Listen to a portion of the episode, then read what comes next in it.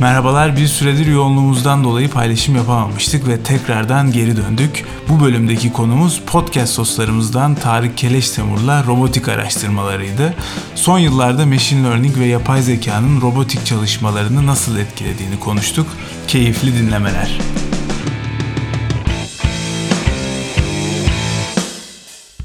Selam arkadaşlar, Veri Tezgahı'na hoş geldiniz. Ben Salih. Ben Tarık. Evet arkadaşlar bugün bir konuğumuz yok. Bu bölümde robotik konuşalım istedik. E, hatta geçenlerde de Twitter'da yaptığımız e, bir küçük bir anket vardı. E, o ankette hani hani biraz daha şey sormuştuk hani ne tarz işler duymak, ne tarz işlerin aplikasyonunu bu machine learning alanında merak ediyorsunuz diye konuş sormuştuk. Orada tabii ki de en çok doğal dil işleme çıkmıştı ama bunu biraz da şeyden düşündük. Hani bizim hani genelde hep doğal dil işleme konuşmuştuk.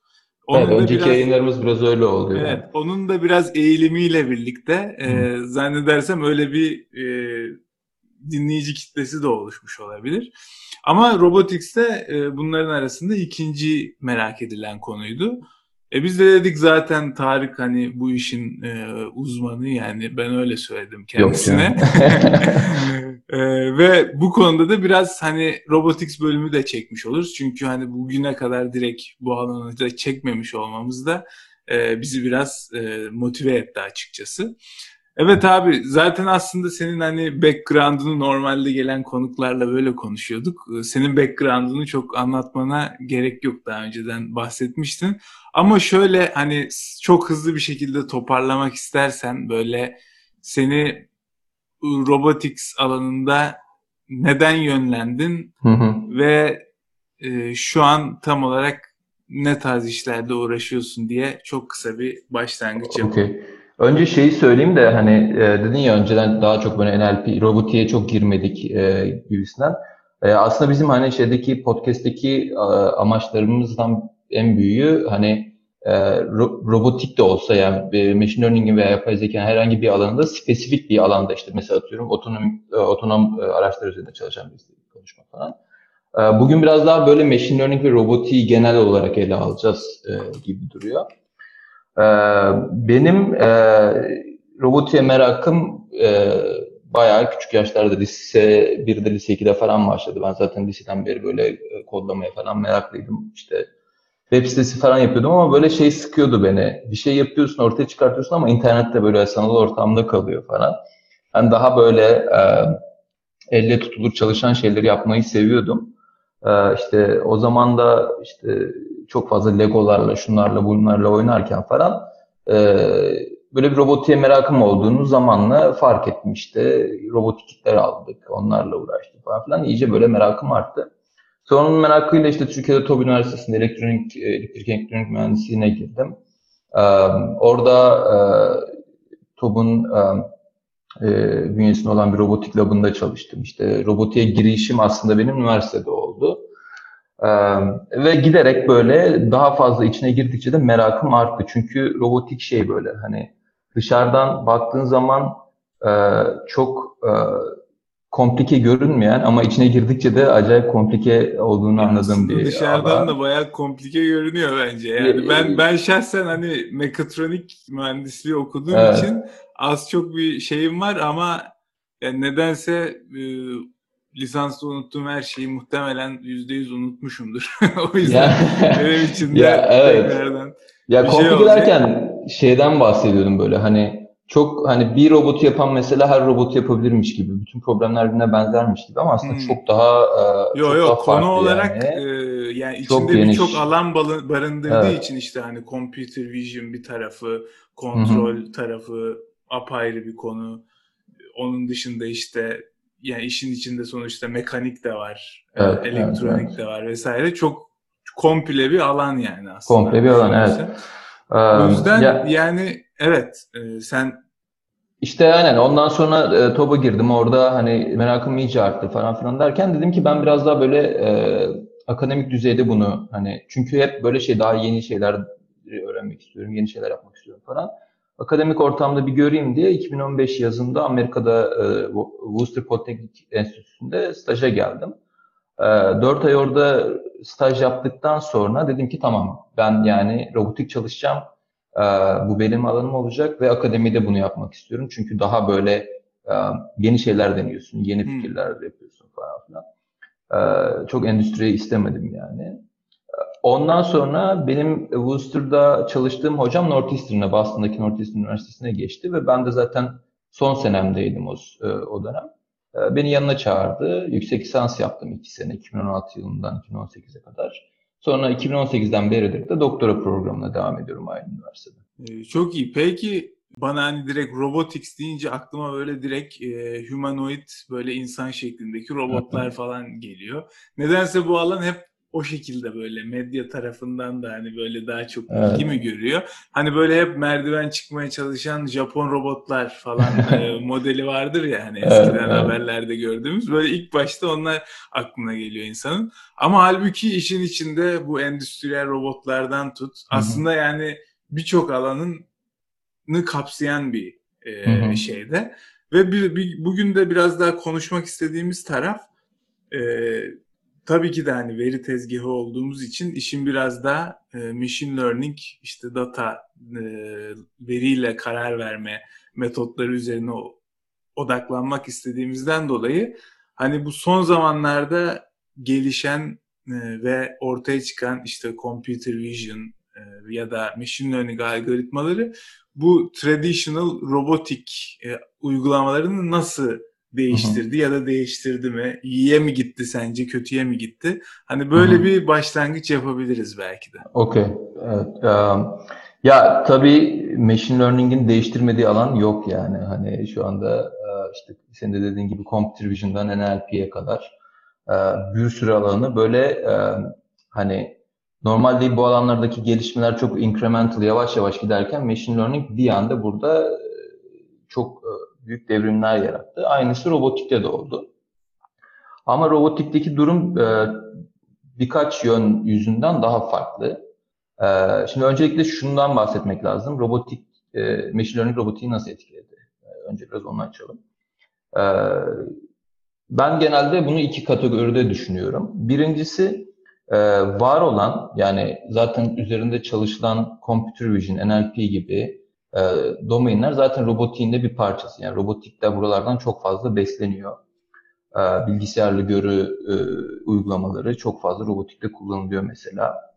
E, oralarda olan makine, e, yapa- yapay zekanın ve makine öğrenmesinin yaptığı devrimler direkt bir kere birebir alınıp robotiğe uygulandı. Yani e, işte e, en büyük de şeylerden biri ne, olaylardan biri ne? ImageNet'in çıkması ve işte e, çok e, yüksek e, accuracy'li object detection yapabilmemiz, object lo- localization yapabilmemiz. Ee, mesela işte robotik grasping dediğimiz bir problem var. Bir robotun sen bir objeyi alıp başka bir yere koymasını istiyorsun. Ee, objeyi de kamerayla izliyorsun. Yani bir sensörün var işte bu depth sensör olabilir, normal RGB sensör olabilir. Objeye bakıyorsun, objeyi alıp başka bir yere koymak istiyorsun kamerayla. Ee, machine learning veya deep learning'den önceki dönemde bunu klasik computer vision metotlarıyla yapıyorduk ve çok yavaştı. İşte bütün objelere generalize olamıyordu mesela. Lab'da 10 tane objem varsa e, o kadar yani. O, o, Deneme sadece o- yanılma yöntemiyle Evet. konfigüre ediyorsun aslında. Aynen öyle. Sadece o objeler için çalışıyordu. E Ondan sonra ne oldu? İşte 2016-2017 yıllarında e, deep learning tabanlı e, grasping metodları çıktı ortaya. Direkt kameradan input alıp e, bir objeyi robotun nereden tutmasını gerektiğini söyleyen end-to-end e, sistemler çıktı. Hatta benim şu anda çalıştığım hocam da bu e, çalışmaların ilkini yapanlardan. Öyle bir hani deep learning orada modüler olarak yani hani diğer alanlardan aldığımız şeyleri, problemleri direkt olarak uyguladık. Bunun dışında ya bu arada buna işte o, sürücüsüz araçlar da çok güzel bir örnek mesela. Evet. Önceden lane detection problemi çok basit e, bilgisayarlı görü metotlarıyla yapılırken e, ve her yerde çalışmazken şimdi deep learning modelleriyle çok güzel bir şekilde çalışıyor. Ya buna böyle onlarca örnek verilebilir yani.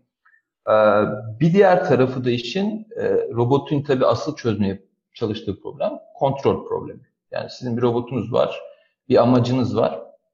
Bu amaca yönelik e, robotun belli hareketler, belli planlar yapmasını istiyorsunuz. Ve planları etrafına kendine zarar vermeden gerçekleştirmesini istiyorsunuz. İşte gene grasping üzerinden gidersek robotun bir objeyi bir yerden alıp bir yere koymasını istiyorsun. Ee, ve burada bir kontrol problemi var. Yani sürekli robotun e, etrafını izleyip işte bizim robotikte sense act plan dediğimiz yani etrafına bak pardon sense plan act e, etrafına bak bir plan yap ve bunu e, hayata geçir şeklinde. E, bu loop'un içerisinde e, eskiden yani klasik robotta robotikte e, klasik kontrol metodları ve klasik optimization metodları kullanılıyordu. İşte yani PID mesela en fazla kullanılan algoritmadır büyük ihtimalle robotikte. Evet. Çünkü çalışıyor. Ama klasik kontrol metodlarının yaptığı bir assumption var. O da şu, sen modelinin nasıl çalışacağını biliyorsun. Robotuna bir şey verdiğin zaman, komut verdiğin zaman robotunun çıktısının ne olacağını biliyorsun. Genelde lineer kontrol yani. Evet, lineer kontrolü de öyle. Evet, aynen öyle. Yani non-linear kontrol de olabilir. Onlar da işte işte e, linearization metotlarıyla falan hmm. e, çok güçlü e, şeyleri olmasa da e, e, performans garantileri olmasa da gene de non-linear metot. Ya zaten bütün robotik sistemleri neredeyse non-linear e, düşündüğün zaman e, belli performans garantileriyle çok güzel bir şekilde çalıştırabiliyorsun. Ama e, bu çok büyük bir e, varsayım. Yani senin bir input vereceğin, bir, bir e, komut verdiğin zaman robotun çalışacağını e, varsaymak güçlü bir şey. Demek ki evet. çok pahalı bir robotun var demek. Yani gerçekten e, hani böyle hiç hata yapmayan işte endüstriyel robotlar mesela hani e, aynı komutu yüz binlerce belki milyonlarca kere e, çalıştırabilen şeyler. Şimdi bunlar çok pahalı robotlar. Evet var, kullanılıyor.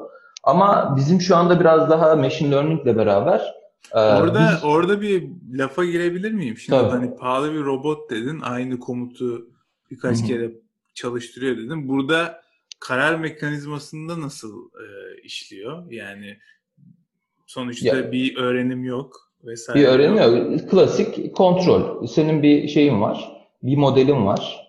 Ee, bu modelin e, işte bir komut verdiğin zaman bunun çıktısının ne olacağını biliyorsun. Yani işte robotik e, arm olarak düşünürsek, bunu bir robot kol olarak düşünürsek, hı hı. sen bir e, aslında şey vereceksin, akım vereceksin, robota bir akım vereceksin ve bu akımın sonunda çıkan torku biliyor olacaksın. Veya işte hmm. bir velocity command'i vereceksin. Bunu diyeceksin ki 3 saniye boyunca çalıştır. O süre boyunca sen e, robotun hangi pozisyona gideceğini biliyorsun. Yani bu çok pahalı endüstriyel robotlarda e, şey olduğu için yani hani e, bunun üzerinde yıllardır mekaniğinde özellikle çalışıldığı için e, bunlar iyi bir şekilde çalışıyor. Ama aslında bizim istediğimiz şey e, robotun çok iyi olmasa bile e, bunun iyi bir şekilde çalışması yani hani e, endüstriyel bir robot olmasa da e, modeli çok iyi olmasa da sen bunun gene de metotların çalışmasını istiyorsun. Bu neden bunu neden istiyorsun? Böylece evlere robot koyabileceksin. Yani hani aslında hmm. oradaki en büyük e, en sondaki amaç o yani hani e, biraz kostu düşürmek. E, e, orada da e, modellerin öğrenilmesi yani bu e, çok iyi olmayan veya modellemesi zor olan sistemlerin e, öğrenilmesi ön plana çıktı. Sen e, çok iyi bir model yaratıp bu modelin üzerinde çalışmaktansa işte dedin ya hani non sistemler falan e, bunun matematiğinle uğraşmaktansa e, senin yapabileceğin şey bu modeli öğrenmek olabilir. Tamam mı? Yani işte bugün e, robotikteki machine learning'in aslında yaptığı en büyük şeylerden bir tanesi e, bu modelleri e, öğrenebilmek, datadan öğrenebilmek. E tabii evet, burada sadece burada da, burada da küçük bir yani e, aslında bugün konuşacağımız hani çoğunluk alanın tanımında biraz e, girmiş olduk. Çünkü hani e, biraz da şöyle bir durum olmuş oldu. Hani modelin çevresi belli, yapacağı Hı-hı. iş belli ama analitik solüsyon, analitik çözüm yok. Burada evet. nasıl modeller kullanılacak şeklinde? A- a- aynen öyle. Şimdi ben tam oraya geliyordum işte. Yani bu e,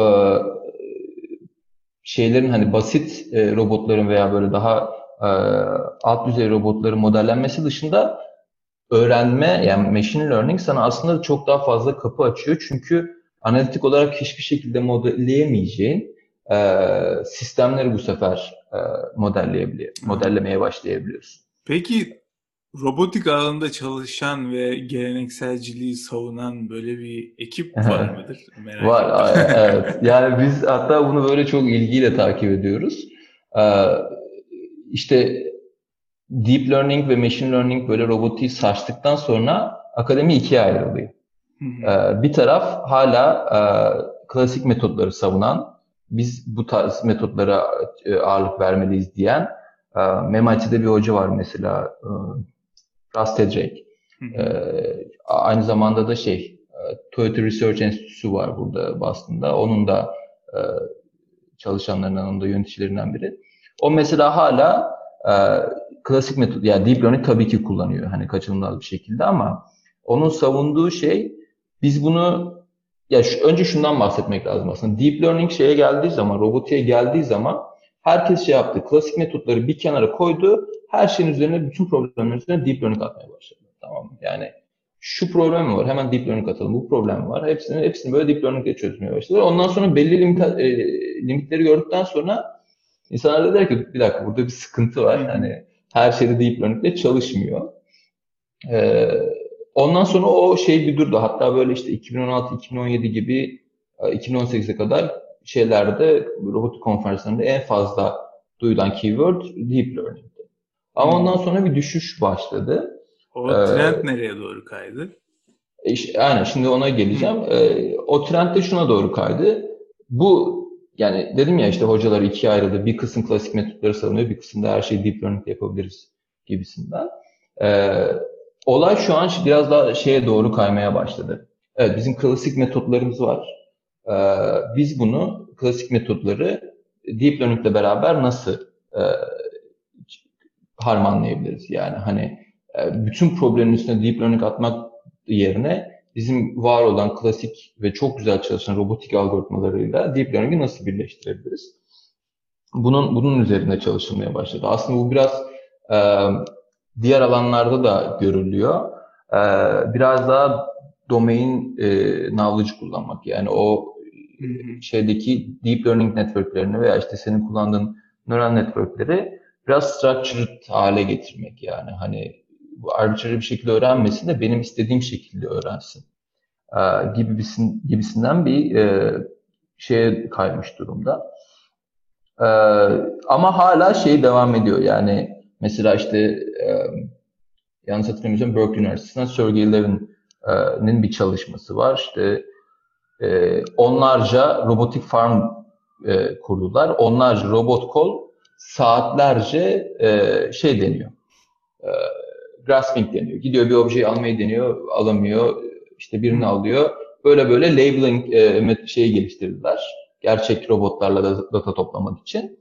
Ee, işte bilmem kaç yüz robot saatlik e, bir dataset topluyorlar ve bunun üzerinden train ettikleri modelle e, çok yüksek e, oranda bir şey robotik grasping metodu ortaya koyuyorlar. Şimdi baktığın zaman bu böyle şeyi bırakmış durumda. Bütün klasik robot o zamana kadar geliştirilmiş işte robotik grasping üzerine bütün klasik metotları bir kenara bırakıp tamamıyla çok fazla data oluşturalım, deep learning atalım üstüne ve olay zaten çalışacak kafasında bir çalışma. Ve çok iyi de çalışıyor. Kimse bir şey demiyor. Ama insanların eleştirdiği nokta şu. E, siz orada yüzlerce saat robot e, çalıştırarak aslında çok büyük, çok zor bir şey yaptınız. Yani hiç e, çok az belki lab'ın e, yapabileceği bir şey yaptınız. Hani hmm. zaten Google'la beraber yapıyorlar bu projeyi yanlış hatırlamıyorsam. Hmm. E, hani orada öyle eleştiriler geliyor. E, ve haklı eleştirilerde yani baktığın zaman e, işte NLP podcast e, şeylerin bölümlerinde de konuşmuştuk ya bu büyük şirketlerin böyle imkanları var.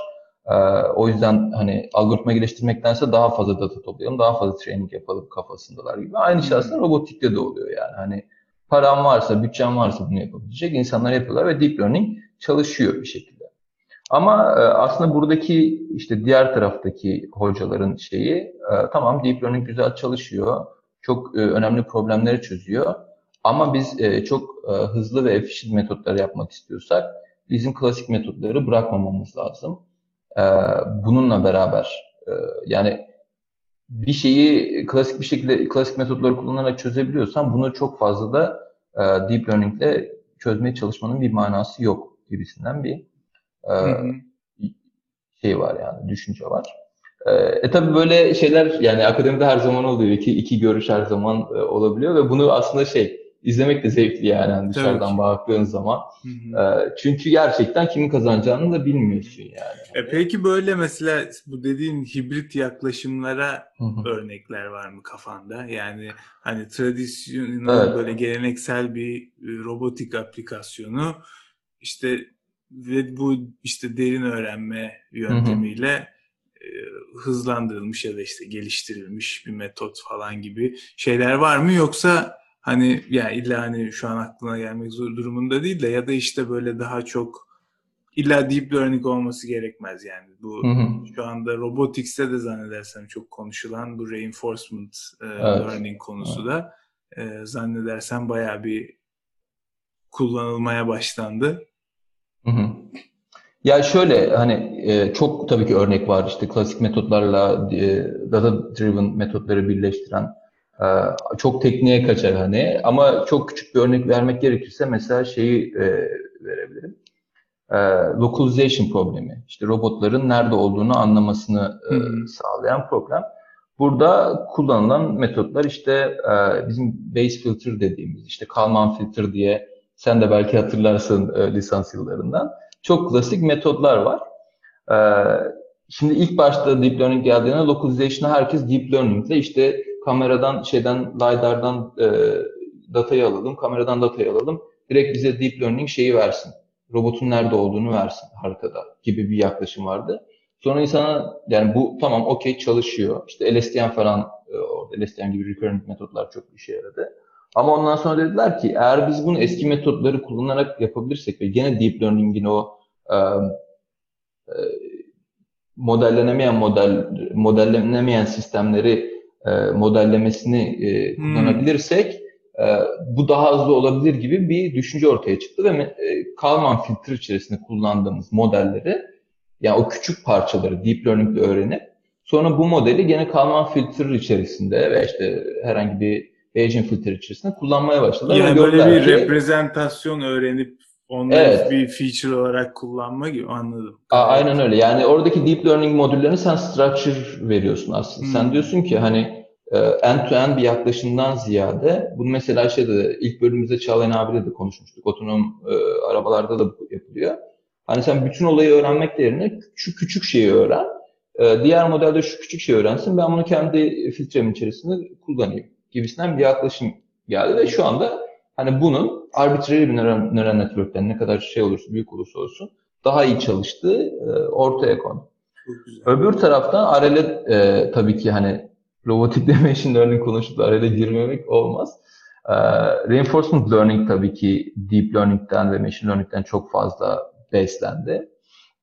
E, işte hani reinforcement learning problemini kısaca e, hani özetlersek e, aslında o da kontrol problemiyle uğraşıyor. Yani robotun bir e, state içerisinde sen bir e, action almak istiyorsun ve e, olabildiğince seni optimal optimal harekete yani sonuca götürecek action'ları almak ee, bu arada çok fazla İngilizce terim kullanıyorum. Bir yandan makale yazıyorum çünkü. Ee, hiç problem değil çünkü dinley... yani evet. bu konuda zaten yavaşça kendimizi evet. geliştirmemiz de gerekiyor zannedersem. Yani makale yazı, yazmıyor olsam bu kadar kötü olmaz ama dinleyicilerimiz kusura bakmasın. Böyle kafamda hep şeyler uçuşuyor.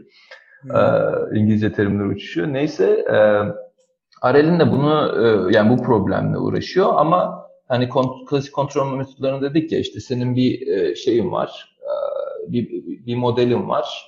Ee, sen bu modelden işte girdiğini biliyorsun, çıktığını biliyorsun. Senin ve bir de desired bir çıktın var. Bu aradaki error'ı minimize etmeye çalışıyorsun. Klasik kontrol probleminin amacı budur. Şimdi RL'de reinforcement learning'de pekiştirmeli öğrenme galiba Türkçesi. Hmm. Pekiştirmeli öğrenmede modelin yok. Modelin olmadığını varsayıyorsun. Olsa bile olmadığını varsayıyorsun. Ve tamamıyla deneme yanılma yöntemiyle aslında insana çok böyle intuitif gelen bir metot. Çünkü çocukların da öğrenme metodu bu. Ee, sen bir şeyleri deneme yanılmayla e, hedefine ulaşmaya çalışıyorsun. İşte robotun e, belli hareketler yapıyor. İlk başta random başlıyor tamamıyla hani her şeyi yapmaya çalışıyor. Sonra diyor ki evet ben bu durumdayken, bu state'deyken bu hareketi yaparsam e, benim e, amacıma daha hızlı gidiyor. Veya işte da, daha efektif bir şekilde e, gidiyorum. Hani Arel'in çözmeye çalıştığı bu en büyük farkı klasik modelden, şey klasik kontrolden model free olması yani hani model bir modeli e, varlığını varsaymıyor olması. E, yani buradaki tabii ki bunun çok güzel tarafı bir, bir dinamik sistemi, işte robotikteki bu non-linear zor e, modelleri analitik formuna ihtiyacın yok artık. Çünkü modelsiz çalışıyor bu metot. Ha bu arada şeyden de bahsetmek lazım. Hani e, genelde şeyde e, reinforcement learning'de bir reward function'ı tanımlarsın. Aynı optimization'daki cost function'ı gibi e, seni bir amaca götüren ve hani aldığın action, e, aldığın hareketlere ve içinde bulunduğun durumlara göre sana bir e, ödül veren bir mekanizması var Arel'in. E, bunun da güzel tarafı hani model free olmasının yanında e, senin amacını çok ekspresif bir şekilde yazmana gerek yok. Çok açık bir şekilde yapmana gerek yok. Mesela şey örneğinden gidelim. Yine, robotik wrestling üzerinden gidelim. Ee, senin işte biraz önce bahsettiğim Sergey Levin'deki mesela reward function'ı e, bütün durumlarda yani robotun e, o objeyi tutmadığı bütün durumlarda e, ödül sıfır, tuttuğu anda bir. Çok basit, binary bir reward'u var aslında. Hani çok böyle normalde sen bunu bir kontrol metoduyla yapıyorsan işte orada çok e, şey bir şekilde açık bir şekilde yazman gerekiyor. İşte robotun şu noktaya gitsin. E, ondan sonra orada gidip gripper'ını kapatsın, onu tutsun, kaldırsın falan şekilde. Böyle adım adım bütün şeylerin amaçlarını yazman gerekiyor. Ama RL'de sen bunu şey diyebiliyorsun hani benim son amacım bu. Buraya geldiğin zaman işte bizim sparse reward dediğimiz aslında. Sen bu son noktaya geldiğin zaman bunu tut ve kaldır, ödülünü alacaksın tarzında. Ee, e bu da ne oluyor? Şimdi modeli çıkarttık. Modeli e, analitik olarak yazmaya gerek yok. Bir cost function'ı, ödül function'ını çok basit bir şekilde yazabiliyoruz. O zaman e, problemleri formalize etmek çok daha kolay hale geliyor. Evet, yani. Ama tabii buradaki problem de biraz şeyde kalıyor. Yani sonuçta e, atıyorum sen bir işte şey hani bebek örneğinden gittik ya bebeğin bir kaşıkla ağzına yemek koymasını öğreteceksin. Orada işte bebeğin kolunda yani bebek robotun kolunda bir sürü jointler var işte bir sürü eklem ve şeyleri var. Bunlar aslında çok non-linear bir problem. Evet. Ee, ve bunu sen öğretiyorsun hani e, analitik olarak her şeyi çıkarmaktansa reinforcement learning'de öğretiyorsun ve Hı-hı. bebek bunu öğreniyor. Ama mesela burnunu kaşı dediğin zaman e, hani görmediği bir olayı, ona öğretilmediği evet. bir olayı e, çıkaramıyor diye hani bu yüzden hani ilk başlarda bu reinforcement learning robotics'te çok şey olarak çıkmıştı. Ama sonra nedense e, çok fazla üstüne gidilmedi mi artık? Ben de hani çok bilmiyorum. Ya şöyle, da. evet, evet. O generalization e, dedikleri Aha. problem e, biraz daha şey oluyor. Hani robotun çevresi tamamen Hı-hı. deterministikse hani bu iyi çalışıyor ama non, daha çok non-deterministik ortamlarda bu tercih ediliyor mu? Şu an buna ha. bir çözüm oldu mu ya da? Ya evet aslında burada deep learning'in işte RL'de birleşimi söz konusu. Hmm. Ee, hani bu e, işte AI winter dedikleri bir e, dönem geçmiş ya işte ilk başta deep learning'in daha doğrusu neural network'lerin ilk ortaya atılıp sonra da çok iyi çalışmadığı e, ortaya çıktıktan sonra o zamanki işte computation yetersiz olması falan filan. E, aynı şey RL'de de oluyor. RL ortaya atılıyor. Çok mantıklı. insana da çok yani düşündüğün zaman evet niye ben modeli yazayım elimde kendi kendine denesin, öğrensin gibi düşünüyorsun. Ama işte computation yetmediği için insanlar diyor ki ve senin dediğin gibi hani generalized bir metod olmadığı için bu çok etkili bir metot değil gibisinden bir e, orada da bir aslında duraksama oluyor.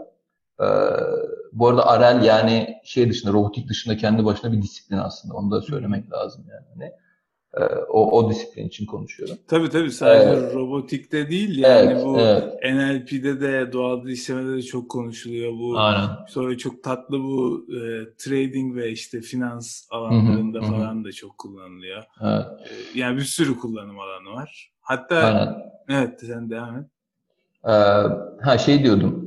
E, bu dönem geçtikten sonra yani böyle bir işte e, 2010'lara kadar falan böyle bir sürüyor. Ondan sonra e, DeepMind şirket, şirketin şu anda Google'un parçası olan DeepMind şirketinin bir makalesi e, basılıyor. İşte Nature'da yani basılan bir e, DeepQ Networks adında bir makale basılıyor.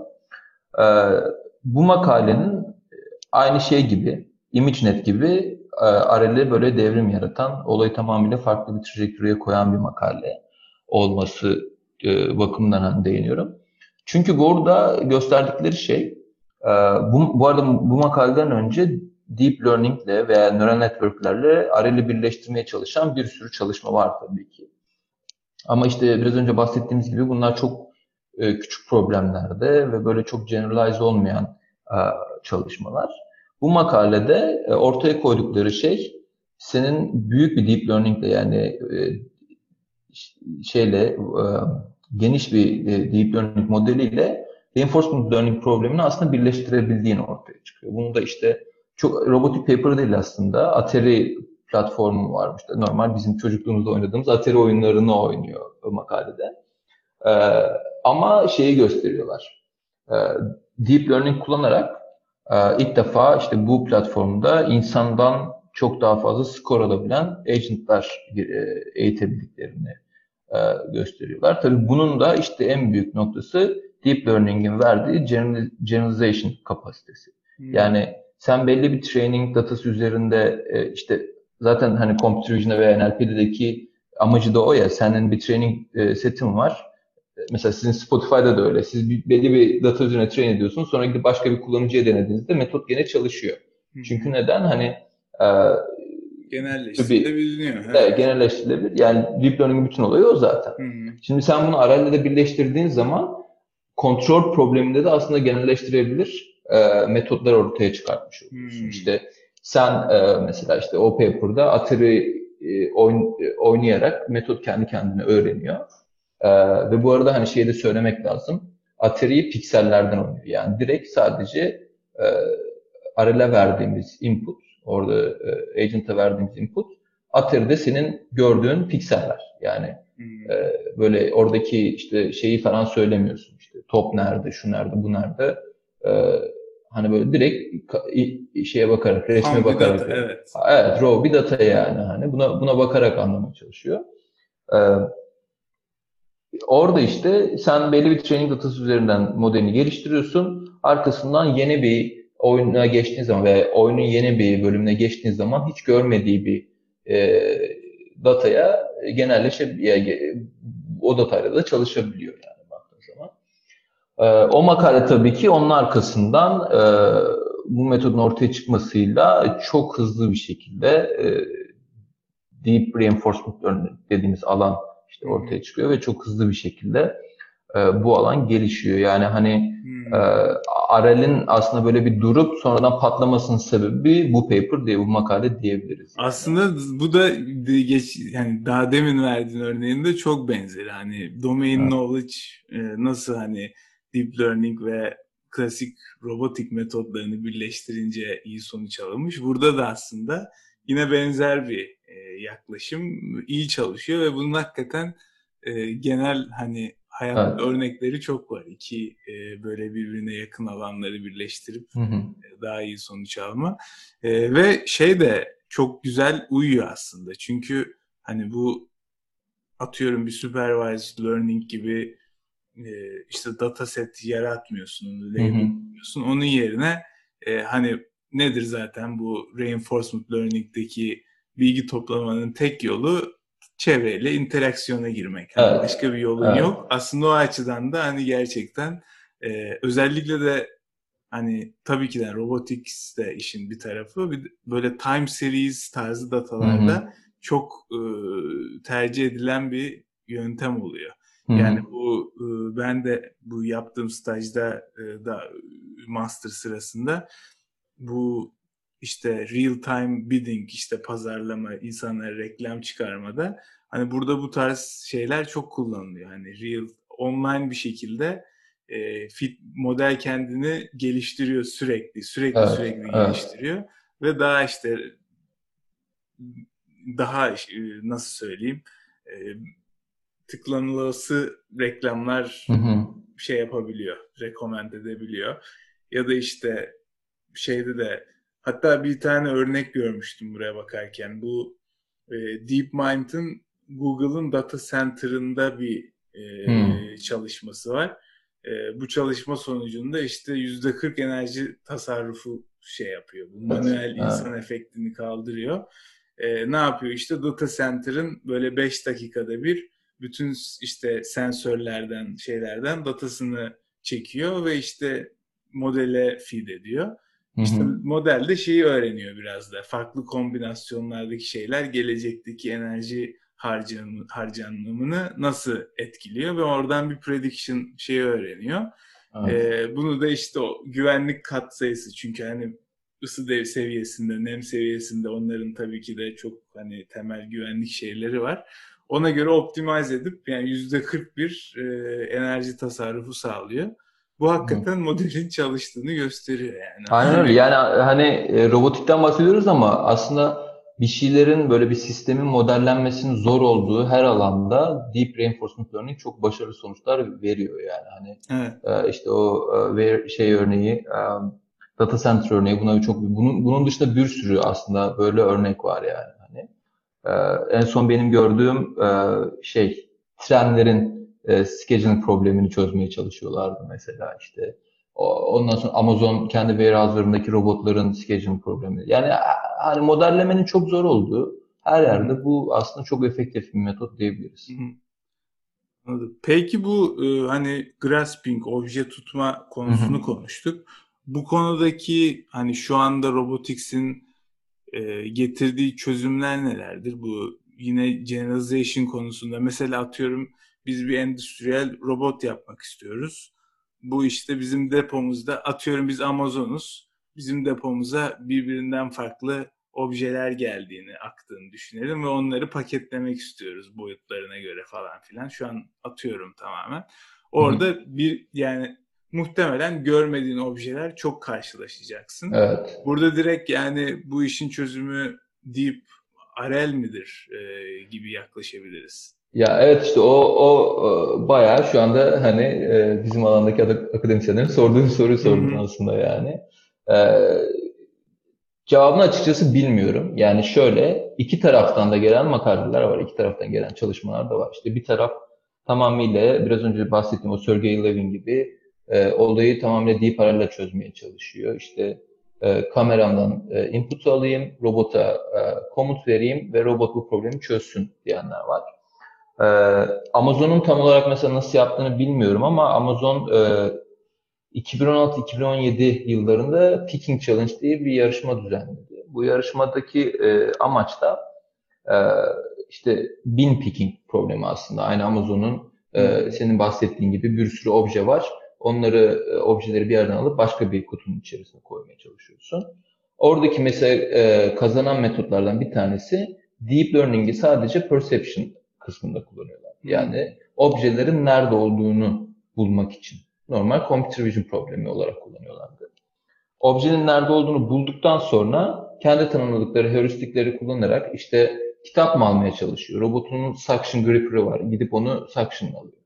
Veya işte kutuya benzer bir e, şey mi var, obje mi var? Ona bir shape fitting algoritması yapıp yani onun biraz, boyutlarını biraz böyle buluyor. gating tarzı bir şey kullanmış. Yani, evet, eğer yani önce bir classification yapıyor. Eğer bu buysa o zaman şunu kullanayım gibi. A- aynen öyle. Aynen öyle.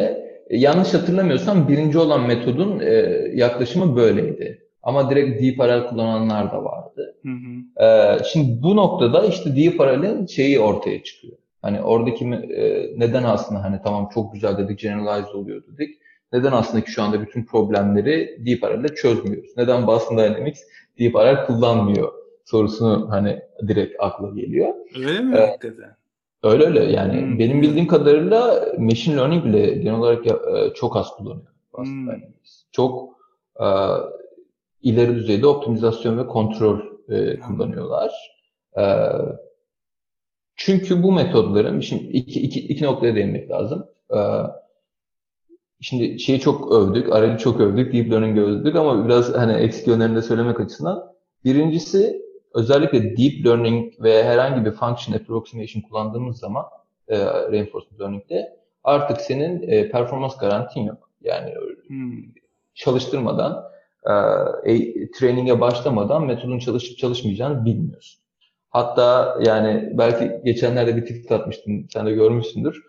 E, metodun gelişiyor, gelişiyor, gelişiyor. Bir yerde tamamıyla unutabiliyor. İşte bizim hmm. catastrophic forgetting dediğimiz bir olay var. Yaptığı şeyi tamamıyla unutabiliyor. Aslında training bitene kadar sen gerçekten ne, yap, ne yapmayacağını bilmiyorsun deyip ara tarafında. Endişe Bu birinci... içerisinde bekliyorsun. Aa, endişe içerisinde bekliyorsun. Yani ben sabah böyle yani korkarak bilgisayar açıyorum. Acaba bugün ne oldu diye. Ee, öyle bir sıkıntısı var. Tabii ki hani e, reinforcement learning de çok hani şey e, özellikle deep learning ile birleştirdiğiniz zaman bayağı karmaşık bir e, hal a, haline geliyor ve hani bunların implementasyonu şudur budur kolay değil gerçekten. Ee, öbür tarafta kontrol metodlarına baktığın zaman veya optimizasyon metodlarına baktığın zaman hani modeli kullanan metodlara baktığımız zaman bunların çok büyük oranı performans garantileri var. Modelin varsa ve bunun kontrolcüsünü iyi bir şekilde yazdıysan çalışacağını biliyorsun. Daha çalıştırmadan peki, bunu söyleyebiliyorsun. Peki modelin gerçekten evet. e, öğrendiğini anlamak için bakılan şeyler hani şu an aklıma direkt hani Hı-hı. reward e, convert evet. oluyor mu şeklinde hani çok basit. Evet, yani bir, bir aynı şeydeki gibi e, işte supervised computer vision'daki gibi e, loss'una bakıyorsun. Hı-hı. Ama loss'tan ziyade aynı hani e, supervised learning'de şey yaparız ya bir e, validasyon e, seti oluştururuz. Bir de training seti oluştururuz.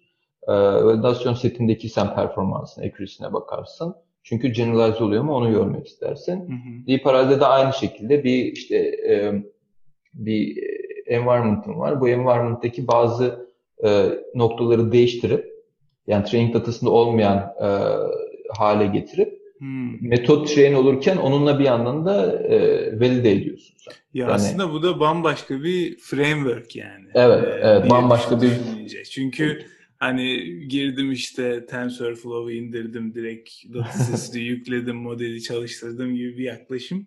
Bunda Kesinlikle direkt değil. Yani, olmuyor. Evet. Hatta benim e, bildiğim bu Facebook'un bir e, şeyi var. E, bir framework'ü var bununla ilgili. Horizon mıydı? Onun gibi bir sadece hani şeye evet. odaklanmış bir sistem open source e, reinforcement learning platform diye geçiyor. Hı hı, evet. Hani bunu Facebook kendi içerisinde zaten kullanıyor. Hani personalization hı hı. ya da işte kime hangi notifikasyonları gösterelim ya da işte hı hı. video streaming kalitesini optim şey kalitesini optimize etmek için falan filan. Ee, mesela bilmiyorum hani bunu e, belki robotics'te kullanımı çok karşısı karşılığı yoktur ama hani böyle framework olarak neler kullanıyorsun? Yok yok ke, kesinlikle karşılığı var. Tabii ki hani şey gibi değil. Bugün bir e, ResNet train etmek, bir computer vision e, işte atıyorum bir e, transformer train, train etmek 4-5 e, satırda yazılabiliyorken bir RL algoritması 4-5 satırda yazılamıyor maalesef. Hmm. Ama e, tabii ki şey var. E, çok fazla işte hem Google'ın hem Facebook'un e, veya işte DeepMind, OpenAI gibi büyük e, reinforcement learning çalışan şirketleri open source implementasyonları var. Ben mesela kendi research'ümde Preferred Networks diye Japonyalı bir şirketin e, şeyini kullanıyorum, framework'ünü kullanıyorum. E, dediğim gibi çok komplike framework'ler e, ve bazen şeyi de anlayamıyorsun yani adamların yaptıkları yani oradaki kişilerin yaptıkları implementasyonda mı bir bug var yoksa benim e, kullanım şeklinde mi bir bug var? Hani kendin yazmadığın için burada böyle sıkıntılar olabiliyor. O yüzden hep benim şeydir yani hani e, ya bu alan çalışmak isteyen varsa en büyük tavsiyem o olabilir yani hani kendiniz yazarsanız hani çok çok daha iyi bir şekilde nerede sıkıntı olduğunu anlayabiliyorsunuz.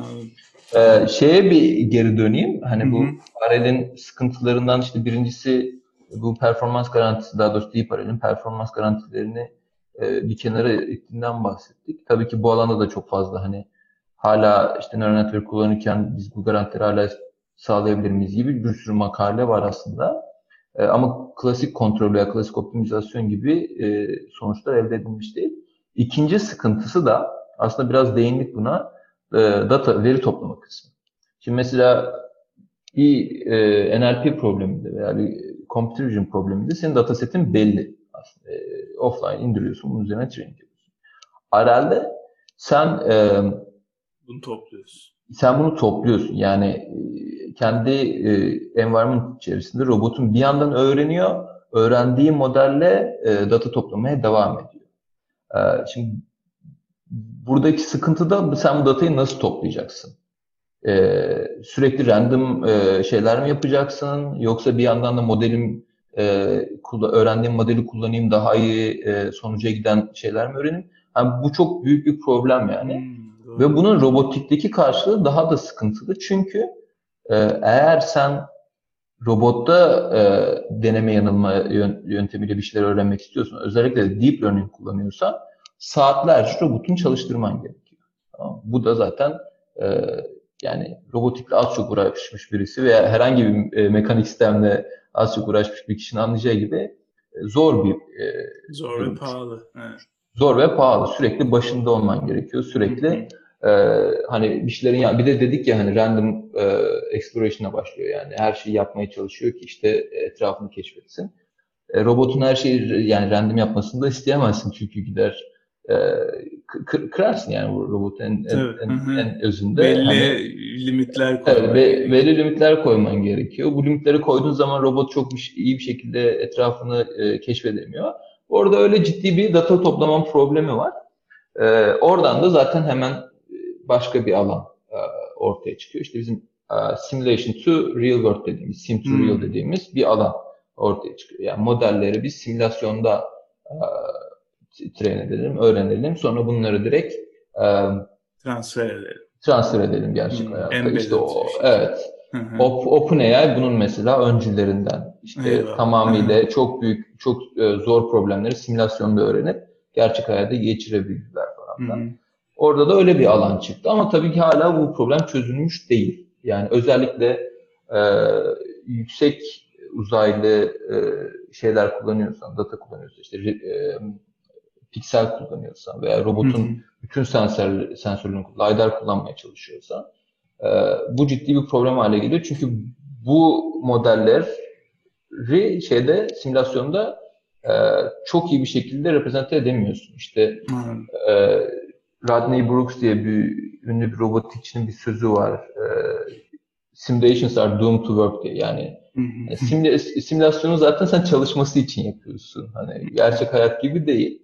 O yüzden e, oradaki işte noise karakterlerini, işte şunları bunları falan bunların hepsi simülasyona vermen gerekiyor. Bu da zor bir iş. Yani. Ama orada belki de bir baseline öğreniyorsun belki. Evet. De. Ve aslında... onu sen transfer ettiğin zaman hani bayağı A- bir öyle. zamandan ve şeyden tasarruf etmiş oluyorsun. Aynen öyle. Yani RL metodu geliştirmek açısından çok iyi. Ama RL'i robota uygulamak için çok iyi bir yöntem değil. Hı hı. Ee, yani bu da şu anda e, açık sorulardan bir tanesi e, robot öğrenmedik. Yani Çok hani güzel. biz e, robotlarda mı öğrenmeliyiz bu şeyleri yoksa simülasyondan e, robota geçirme olayını yani simülasyonları mı geliştirmeliyiz Hı-hı. yoksa modelleri daha efficient hale getirip direkt robotun üstünde mi öğrenmeliyiz? Bu ikisi arasında da bir şey var şu anda yani. Büyük para, paradigma, paradokslar. Büyük, büyük bir paradigma var yani aynen. Evet, şey, e, valla zaman yani şeyi geçtik 45 e, dakikayı. Öyle mi? Yavaştan şey yapmaya çalışalım. Konu çok güzel akıyor hakikaten bende. Şey kendi konuşunca daha hızlı akıyor. Evet. E, şey son olarak şeyi sorayım. Bunu merak ediyordum. E, mesela hani bir deep learning modelini çalıştığı zaman hani işin e, yani diagnostik kısmında e, bu işin gerçekten çalışıyor mu çalışmıyor mu kısmında hani tabii ki metrine vesairene bakıyorsun ama işte loss'un converge olmuş mu gibi şeylere de bakıyorsun ve hatta hatta böyle layer'lara bakma iş, olayları var ya hani şu layer'da evet. hangi şeyleri öğrendi. Onlar bizim için make sense mi, mantıklı geliyor mu gibisinden bir aslında böyle bir şey var. Ee, yaklaşım var bu modellerin çalışıyor neleri öğrendiğine anlamak açısından. Bunun aynısı bu sonuçta reward function bir şeyi update ediyor değil mi? Senin elinde bir polinom var ya da bir şey var. Yani kaç dereceli bilmiyorum artık o şeyler nasıl tam olarak tekabül eder de. Ona bakıp oradan bir çıkarım yapmak. Hani bu gerçekten e, bu modelde bunu böyle yapmış bu buradan mantıklı mı değil mi diye, diye böyle bir işin diagnostics böyle e, teşhis kısmında bir şey yapılıyor mu? Böyle çalışmalar var mı merak ettim. Ee, var. Ee, işte zaten hani bu e, interpretable machine learning diye geçiyor herhalde o alanın ismi. Hani e, senin bahsettiğin gibi işte convolution değerleri neye öğrenmiş, hangi reprezentasyonları öğrenmiş falan filan gibi. Ee, aynısı şeyde de yapılıyor. Deep RL'de de yapılıyor. Ama hani bizdeki problem daha çok şey olduğu için ya çalışsın yeter ki hani ne öğrenirse öğrensin çok önemli değil kafasında e, olabiliyorsun bazen. E, yanlış bir şey tabii bu ama bu kafada olduğun zaman hani çok fazla bakmıyorsun. Ama şey çalışmaları kesinlikle var. E, işte bu reinforcement learning'in başındaki deep learning modelleri aslında ne öğreniyor? Hangi e, reprezentasyonu öğreniyor ki kontrol için e, iyi bir reprezentasyon olmuş.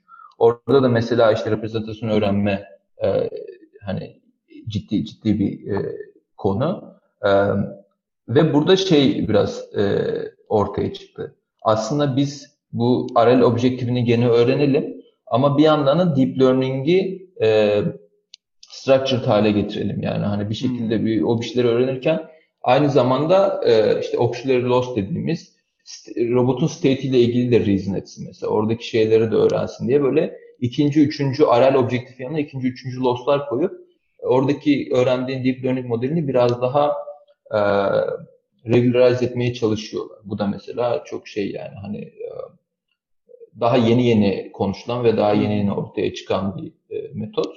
Ama kesinlikle bakılıyor ona yani. Hı hı. Çünkü sen bir araca bunu koyduğun zaman onun e, tam olarak ne yapmak istediğini veya eve bir robot koyduğun zaman onun ne yapmak isteyeceğini bilmek istiyorsun öncesinde. En azından limitlerini bilmek istiyorsun. Hı hı. Evet, yani fazla da uzatmamaya çalışalım ee, böyle. Aynen. Ee, genel olarak robotiğe bence çok güzel bir giriş yapmış olduk. Özellikle sanki işin biraz daha e, machine learning iyidir. Herkes bütün robotik kullanmalı şeklinde o tarafta dursak da e, ben kendim şahsen çok şey öğrendim. Umarım e, seyircilerimiz de, dinleyicilerimiz de aynı şeyi hisseder benimle. E, abi çok teşekkürler o zaman diyelim. E, yavaştan e, kapanışı da yapalım. E, bu da yaptığımız aynı zamanda ilk e, konuksuz aslında e, iç sadece iç konuklu bir e, evet. podcast bölümü olmuş oldu. Ve güzel bir şey aslında böyle hani e, bunların böyle bölüm bir bölüm iki şeklinde e, şeyini yapabiliriz. E, aslında. Tabii daha özel konulara gireriz. İşte senin çalıştığın konuları konuşuruz. E, belki biraz da şey yaparız. Kendi alanımızda dış, dışına çıkıp hani e, yeni hani kendimizi öğrenmek açısından böyle robotik teknoloji, şey, yapay zeka teknolojilerinde neler oluyor, neler bitiyor onları da konuşabiliriz. Tabii, tabii. Yani. Ama tabii ki bu da demek değildir ki e, konuk almak. Yok, çok çok çok, İleride çok, çok, çok güzel. güzel konuklarımız var. Evet. E, onları da bekleyin. E, o zaman kapanışı da yapıyoruz arkadaşlar. E, dinlediğiniz için çok teşekkürler. E, bir dahaki bölüme kadar görüşmek üzere. Hoşçakalın. Güle güle.